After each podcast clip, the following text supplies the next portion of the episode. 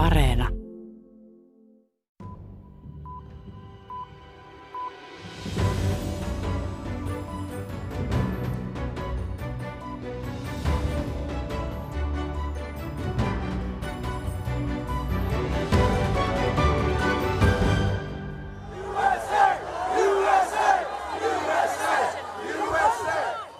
Loppiaisena tapahtunut rynnäkkö Yhdysvaltojen kongressin rakennukseen jää historiaan.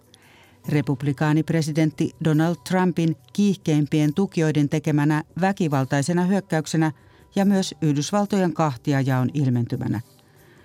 Trumpin häviöön ja demokraattien Joe Bidenin voittoon päätyneistä vaaleista on nyt puoli vuotta ja maa kipuilee edelleen vaalituloksen kanssa – Osa yhdysvaltalaisista uskoo yhä, että Joe Biden voitti vaalit epärehellisesti.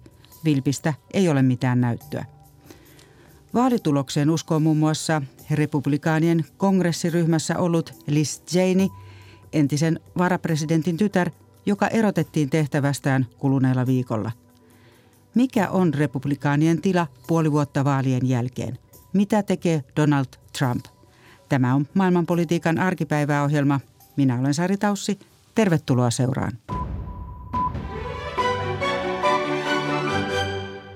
Republikaanien sisäiset ristiriidat nousivat siis puheenaiheeksi Yhdysvalloissa, kun puolueen kongressiryhmä erotti Liz Cheneyn johtotehtävistä. Cheneyä on pidetty jopa puolueen mahdollisena tulevana presidenttiehdokkaana, mutta nyt hän saattaa pudota kokonaan kongressista ensi vuoden vaaleissa – Syynä on se, että hän on joutunut taustalla vaikuttavan Donald Trumpin epäsuosioon. Puolueesta on lähtenyt Trumpin takia useita lupaavina pidettyjä hahmoja. Kirjeenvaihtajamme Mika Hentunen haastatteli yhtä heistä. For all the talk of a unified Republican Party, I, I don't see it. Uh, I see a lot of divisions, people leaving the party like myself. Matt Walton erosi republikaanipuolueesta tuhansien muiden tapaan tammikuun viidentenä, eli päivää ennen Trumpin kannattajien hyökkäystä kongressiin. 35-vuotias virginialainen Walton oli yksi republikaanien tulevaisuuden toivoista. Häntä on pidetty mahdollisena tulevana supervallan huippupoliitikkona. Hän vaikuttaa nykyisin Lincoln-projektissa, joka on toisin ajattelevien konservatiivien ryhmä. Waltonin mukaan Trumpistit ovat vallanneet 55 miljoonan jäsenen republikaanipuolueen avainpaikat ja pitävät puoluetta pihdeissään. It's not surprising. I think it's a travesty. Republican Party is now a party of one individual, Donald Trump. And if you're not lockstep with Donald Trump, then you are castigated within the party. On häpeällistä, että republikaanipuolueesta on tullut yhden henkilön, Donald Trumpin näyttämö. Jos et tanssi hänen pillinsä mukaan, sinut häädetään puolueesta, Walton valittaa. Today we face a threat America has never seen before. A former president who provoked a violent attack on this Capitol in an effort to steal the election has resumed his aggressive effort to convince Americans that the election was stolen from him. Liz Cheney oli yksi harvoista kongressin republikaaneista, joka kieltäytyi hyväksymästä Trumpin vaalivilppiväitteitä. Siksi, että oikeusistuimet yksi toisensa perään kumosivat Trumpin väitteet. Cheney äänesti kongressissa Trumpin virkarikossyytteen nostamisen puolesta. Trump on ollut poissa valkoisesta talosta ja sosiaalisesta mediasta jo lähes neljä kuukautta, mutta hän vaikuttaa taustalla puolueen päätöksiin. Hän kostaa vastustajilleen yksi toisensa perään ja tällä viikolla oli Liz Cheneyn vuoro. Republikaanit erottivat Cheneyn kylmän viileästi ryhmän johtotehtävistä. Cheney sai osakseen sympatiaa, mutta tiukan paikan tullen tukijoita puolueesta ei löytynyt. Millions of Americans have been misled by the former president. They have heard only his words, but not the truth. Janein erottamisen junaili edustajanhuoneen republikaaniryhmän johtaja Kevin McCarthy. Trumpin lähipiiriläisenä tunnettu McCarthy sanoi avoimesti ratkaisevan äänestyksen jälkeen tähtäävänsä koko edustajainhuoneen puheenjohtajaksi, eli käytännössä raivanneensa mahdollisena tulevana presidenttiehdokkaanakin pidetyn Janein pois itsensä ja muiden Trumpistien tieltä. Not at all. You're not concerned at all. No, I'm looking forward to being speaker in the next Congress. Thank you all very much. Liz Cheney on vannonut jatkavansa taistelua, mutta ilman puolueen tukea kaikki on vaikeaa. Sen on saanut kokea myös Matt Walton, joka ei ainakaan tällä hetkellä suunnittele politiikkaan palaamista. Politics is all about timing. Right now I'm happy and content with doing what I'm doing. Right now there is no political home for me. It's very hard in the American electoral system to run as an independent and get elected. Politiikassa kaikki on kiinni ajoituksesta. Amerikkalaisessa politiikassa on erittäin vaikea tulla valituksi riippumattomana, joten minun on nyt mietittävä tarkkaan vaihtoehtojani, Walton sanoo. Ne ovat Waltonin mukaan vähissä, niin hänellä kuin Janeilla. It's kind of being in the political wilderness, so to speak, of where where I am, and a lot of people are too, um, because you have a far right apparatus in the Republican Party now, and then you've got a Repo- Democratic Party that's tacting a little bit further leftward. Olen monien muiden tapaan ikään kuin politiikan erämaassa. Republikaaneista on tullut äärioikeistopuolue, demokraatit puolestaan ovat entistä enemmän vasemmalla laidalla. Meille keskitien maltillisille ei löydy poliittista kotia, Walton valittaa. Republican Party used to stand for ideas and used to be a party that embraced uh, you know, the rule of law, but no longer does that does the party stand for that. Republikaanipuolue oli aiemmin periaatteiden puolue, joka puolusti perustuslaillisuutta. Enää se ei sitä tee, Walton väittää. There's there's a group that I'm a part of. Walton syyttää tästä Trumpia, joka joukkoineen on onnistunut valtaamaan puoluekoneiston ja rakentamaan sen ympärille itselleen hyvin tuottoisan äärioikeistolaisen kansanliikkeen. Se on mahdollista, koska Trump on edelleen Yhdysvaltain selvästi suosituin republikaanipoliitikko. He has zero desire to see the Republican Party grow. I mean, it's all about him and him alone. Uh, President Trump, I th- I've said it before. I think he runs again in 2024 uh, because of uh, the arrogance and how self-centered he is. But I think ultimately it's keeping him in the limelight, keeping him out there, and Republikaanien periaatteet tai ohjelma ei kiinnosta Trumpia pätkääkään. Kaikessa on kyse vain hänestä itsestään. Sen vuoksi uskon myös, että Trump pyrkii uudestaan presidentiksi 2024, Matt Walton sanoo.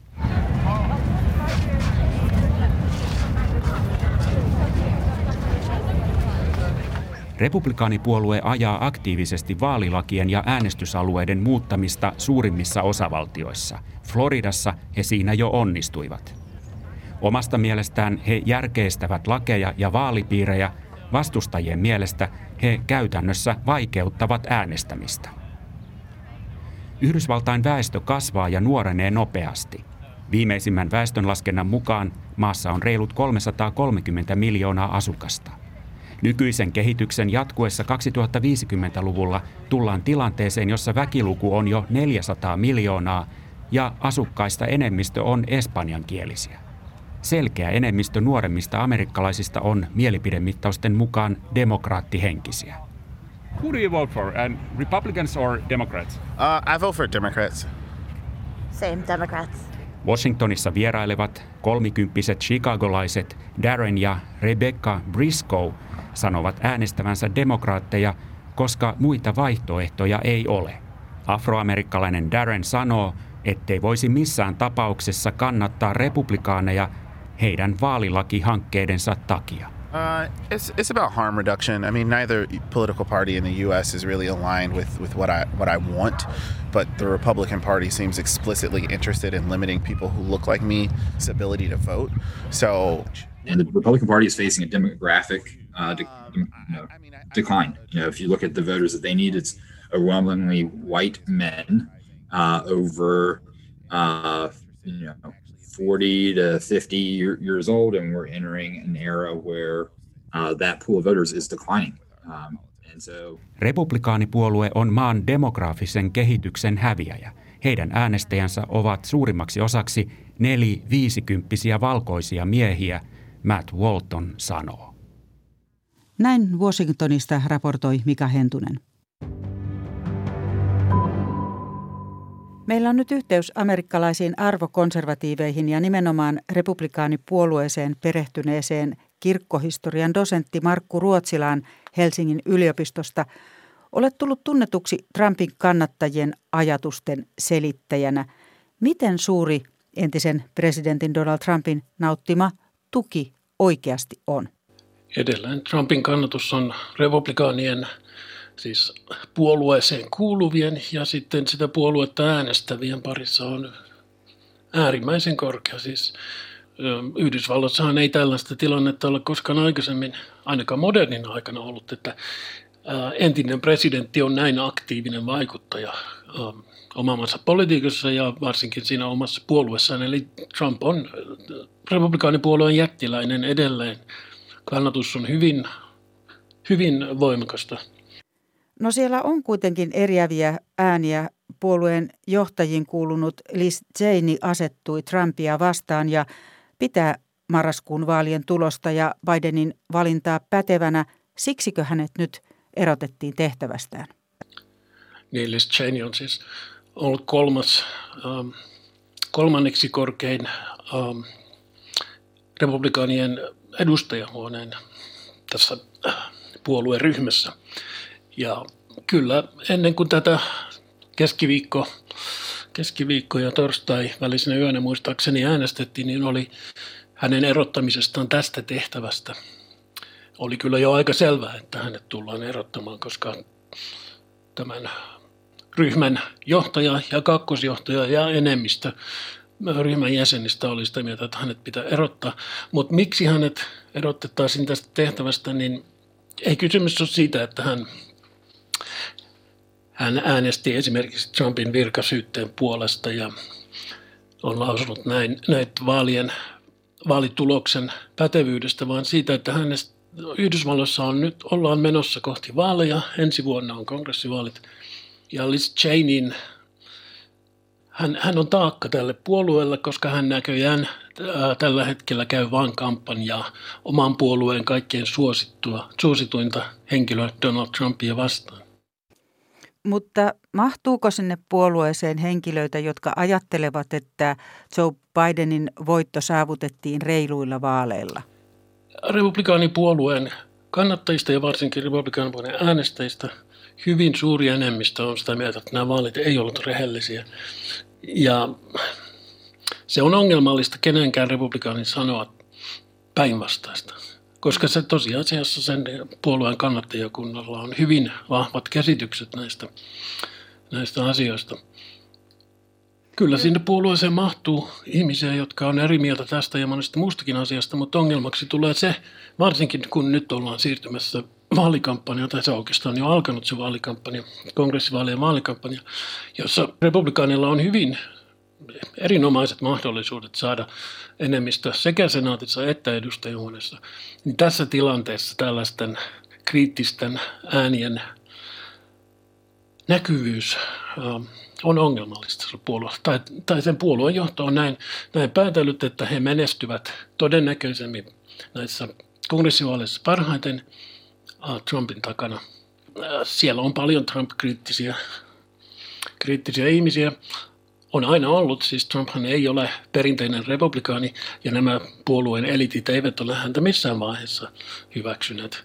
Mutta äh, samanaikaisesti tietävät, että Trump tuo niin paljon uusia äänestäjiä heille, että he todennäköisesti, tämä ainakin on se päätelmä, jonka he on tehnyt, on riippuvaisia näistä Trumpin heille tuomista uusista äänestäjistä. Mm. Eli heitä ei kannata, varsinkaan nyt vaalien, vaalikampanjan alussa – ärsyttää tahallaan. Eikö puolue ota riskiä siinä, että se sitoutuu näin voimakkaasti Trumpiin, joka on niin ristiriitainen henkilö? Kyllä, tietysti ottaa suuren riskin ja siitähän nämä republikaanipuolueen perinteisen eliitin tai vanhan kautin edustajat on nimenomaan huolissaan.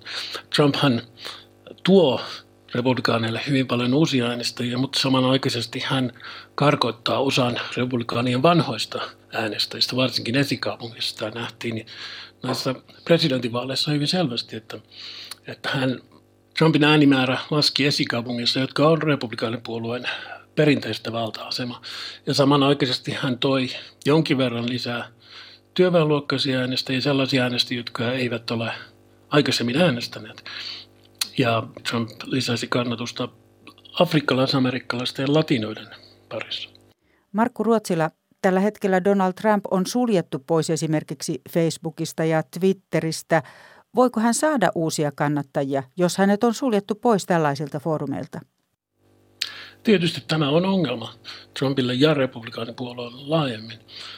Trumpilla on omia uh, kanaviaan edelleen olemassa, joiden kautta hän pystyy sanomansa levittämään. Tämä ei, uh, voi sanoa näin, että tällaisesta valtamediasta Trumpin ääni on suurimmaksi osaksi kadonnut. No sanotaan ainakin joka viikko. Trump esiintyy kyllä Fox Newsilla, Newsmaxilla ja näillä konservatiivikanavilla hyvin aktiivisesti. Ja hänellä on sen lisäksi oma uh, uusi internetsivustonsa From the Desk of Donald Trump, jolla hän hyvin aktiivisesti myös osallistuu. Hän kiertää maata puhumassa, osittain nämä on suljettuja tilaisuuksia, mutta hän puhuu nimenomaan niille ydinkannattajilleen näissä tilaisuuksissa. Hyvin aktiivisesti osallistuu, vaikka se ei nyt tänne Eurooppaan asti näy, koska Euroopassa seurataan lähinnä näitä perinteisen yhdysvaltalaisen valtamedian kanavia. Näin sanoi kirkkohistorian dosentti Markku Ruotsila, joka arvioi, että tällä hetkellä Donald Trump on suosituin henkilö republikaanien presidenttiehdokkaaksi vuonna 2024. Republikaaneihin ja Donald Trumpin kannattajiin on perehtynyt myös tutkija Maria Annala ulkopoliittisesta instituutista.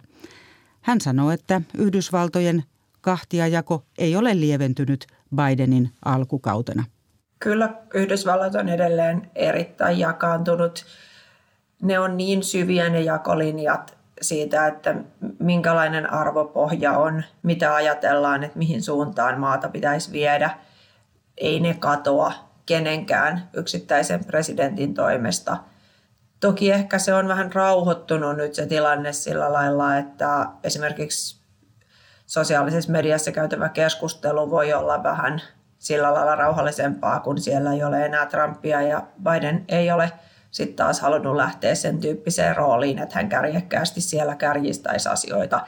Mutta ei se poista sitä, että ne itse asiat – se politiikka, mitä hän harjoittaa, niin osa ihmisistä on innoissaan ja toiset on ihan yhtä suoralla tunteella tai vielä suuremmallakin niin kauhuissaan ja vastustaa niitä asioita, mitä hän tekee.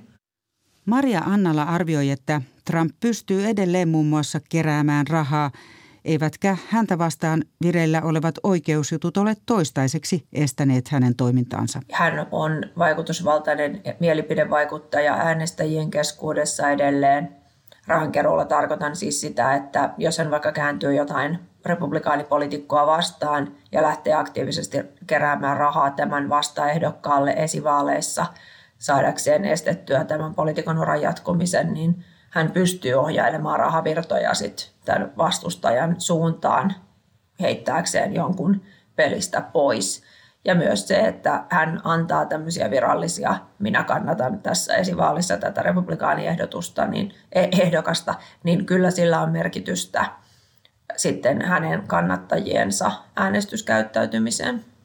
Yhdysvalloissa demokraateilla on valkoinen talo ja kongressi molemmat kamarit, mutta republikaanit ovat johdossa monissa osavaltioissa. Minkälaiseen tilanteeseen tämä on johtanut siellä?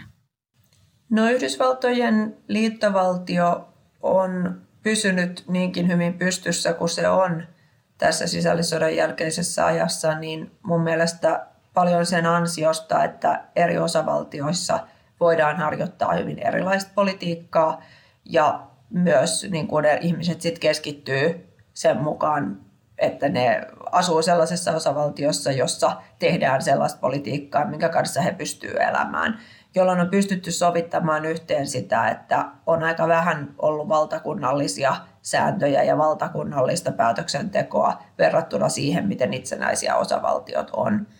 Nyt kuitenkin demokraattipuolue on alkanut koko ajan selvemmin ajatella, että on epätasa-arvoista ja väärin, että eri osavaltioissa on niin erilaiset säännöt ja käytännöt ja lainsäädäntö. Ja demokraattipuolueen joukossa on koko ajan enemmän kannatusta sille, että vahvistettaisiin liittovaltion roolia. Jos ajatellaan vaikka tasa-arvoista avioliittolakia, niin ensin oli tilanne, jossa joissain osavaltioissa sai samaa sukupuolta olevat henkilöt mennä keskenään naimisiin ja toisissa osavaltioissa ei saanut. Ja tällöin ne ihmiset, jotka vastustaa kiihkeästi tämmöisiä liittoja, niin pystyi elämään sen oman osavaltionsa kanssa siitä huolimatta, että naapuriosavaltiossa ehkä oli toisenlaiset säännöt, niin se ei häirinnyt heitä niin paljon kuin heidän omassa osavaltiossa säännöt oli heidän mielensä mukaiset. Mutta sitten tuli korkeimman oikeuden ennakkopäätös, jonka myötä tasa-arvoinen avioliittolaki tuli voimaan koko maassa. Ja se oli sitten taas hyvin kova paikka monille sellaisille ihmisille, jotka elää yhteisöissä, joissa kaikki ajattelee niin, että tämmöistä lakia ei pitäisi sallia.